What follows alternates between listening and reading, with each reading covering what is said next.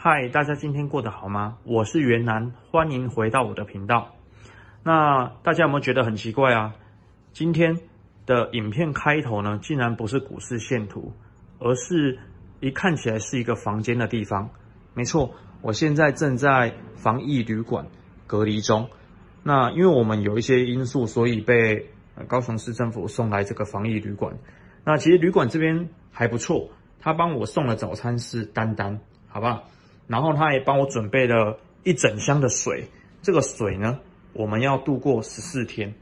那这个地方啊，有高雄市政府发的一个暖心关怀包，这是暖心关怀包里面的内容，包含一些呃吃的啊，然后口罩啊、卫生纸啊，然后还有消毒水。然后当然也有一些纸本的一些收据。那其实这一间饭店它的这个卫浴设备其实还不错，它是一个四星的，好不好？这边就是它的呃淋浴间，整个看起来非常的新。那好，不多说，我们直接回到我们今天的主题。好，我们回到这集的主题，今天要聊聊短线到底要跌到哪里？半年线会止跌吗？确诊的人数激增，台股还有没有可能机会做反弹呢？还记得我在上周的影片跟大家说过，台股有两个非常重要的惯性，其中一个是当我们在年中的时候，也就是大概五六七月，它会非常容易走向盘整或者下跌。如果不知道的，我们可以看一下之前的这支影片，那么我会放在资讯栏处的一个连结。那我们来看看过去的几个例子，来确认一下。那么这个地方半年线到底有没有机会做一个支撑呢？其中蓝色圈起来的是半年线，那半年线呢是以一条蓝色的线来显示。那另外黄色圈起来的是年线，这边线图上是以深褐色的线来做一个显示。那首先我们可以看到二零二零年，这个是去年，这个大家最有印象，那就是在 COVID-19 爆发之后啊，这个大盘它直接崩跌。半年线它一次就被破了，然后它直接打到年线。那年线之后第一次它是有支撑的，我们可以看到黄色箭头的部分，它第一次有支撑，然后紧接着它做一个反弹到季线，然后到季线之后啊，它第二次又继续回到年线，我们可以看到第二个箭头处，紧接着它做一个小反弹之后，它就顺势下杀了。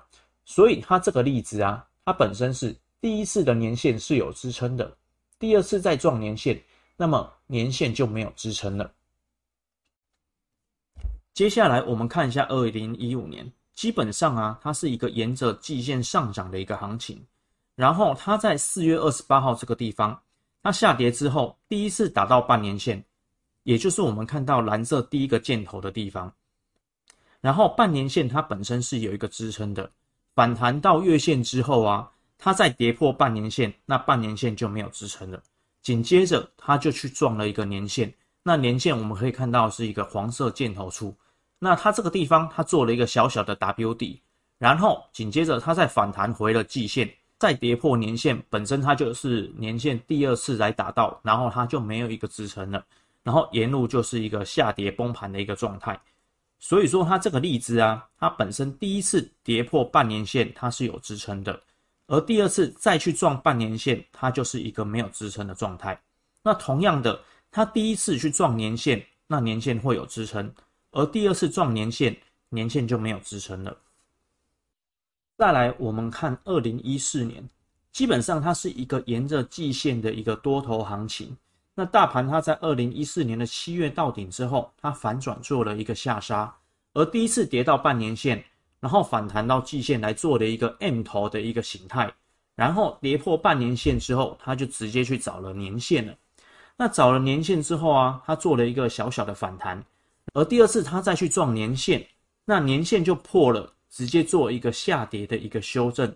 所以说这个例子啊，它本身第一次去撞半年线，那半年线是有支撑的，而第二次再去撞半年线，那半年线就没有支撑了。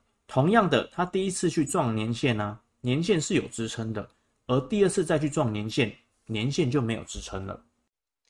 以上三个例子要告诉大家的是，当第一次去撞半年线，那半年线就是一个很强的支撑。那么如果第一次去撞年线，那年线也是很强的支撑。但如果一而再、再而三的不断的去测试支撑，那么基本上这个支撑被跌破的几率就相当的高。大家都应该还记得自己的第一次吧？第一次是不是很青涩？第一次是不是觉得很美好？就像我第一次被隔离，那就感觉非常非常的特别。那么我们回到短线的盘势。这一张图是我在一周前的影片中所评估的两种走势之一。那么现阶段我们看到的这一张图是现阶段的走势。那么如果第三段跌完，也就是蓝色线的最后一段，如果它跌完了，那么盘势势必会做出一个比较大型的反弹。那么反弹的目标到时候怎么看呢？第一个最简单，假设接下来的利空测试啊。都没有再破最低点一五一六五这个位置的话，那么反弹我们就能先看这一段整段下跌它的二分之一。那我这边呢有用黄金比例尺呢来做一个二分之一的位置，那二分之一的位置这个地方大概就在一六四零零左右。那么第二个方法呢，我们从线图来看，它可能会走出一个两波或者是一个三波的反弹，就像这个样子。或者是说第三个，那盘势也有可能像前面三个例子一样，它反弹，然后去撞某几条比较重要的均线，例如说像季线，例如说像月线。那当它去撞某几条重要的均线之后啊，它的反弹可能就会结束。那没关系，我在 IG 或者是 YT 啊，一样会来提醒大家要注意这个现象。再来呢，请大家自己务必把这个地方做一个笔记起来。之前我的影片有使用一个所谓的多空循环的方法，分析出来的结果显示啊，一字尾结尾的一个年份比较容易出现一个大型的回档，也就是说，像二零零一年、二零一一年、二零二一年，它都很容易出现回档，而且会出现每个十年份的一个杀低点。那它这个地方呢，就是一个做一个长期投资的一个好买点。那再加上现在一个台股的惯性。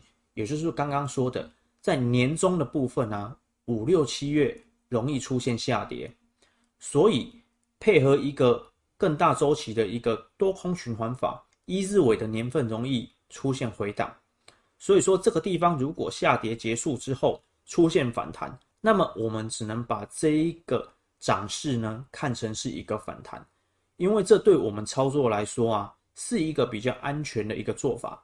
当然，它也有可能反弹，最后走成回升过高的一个机会。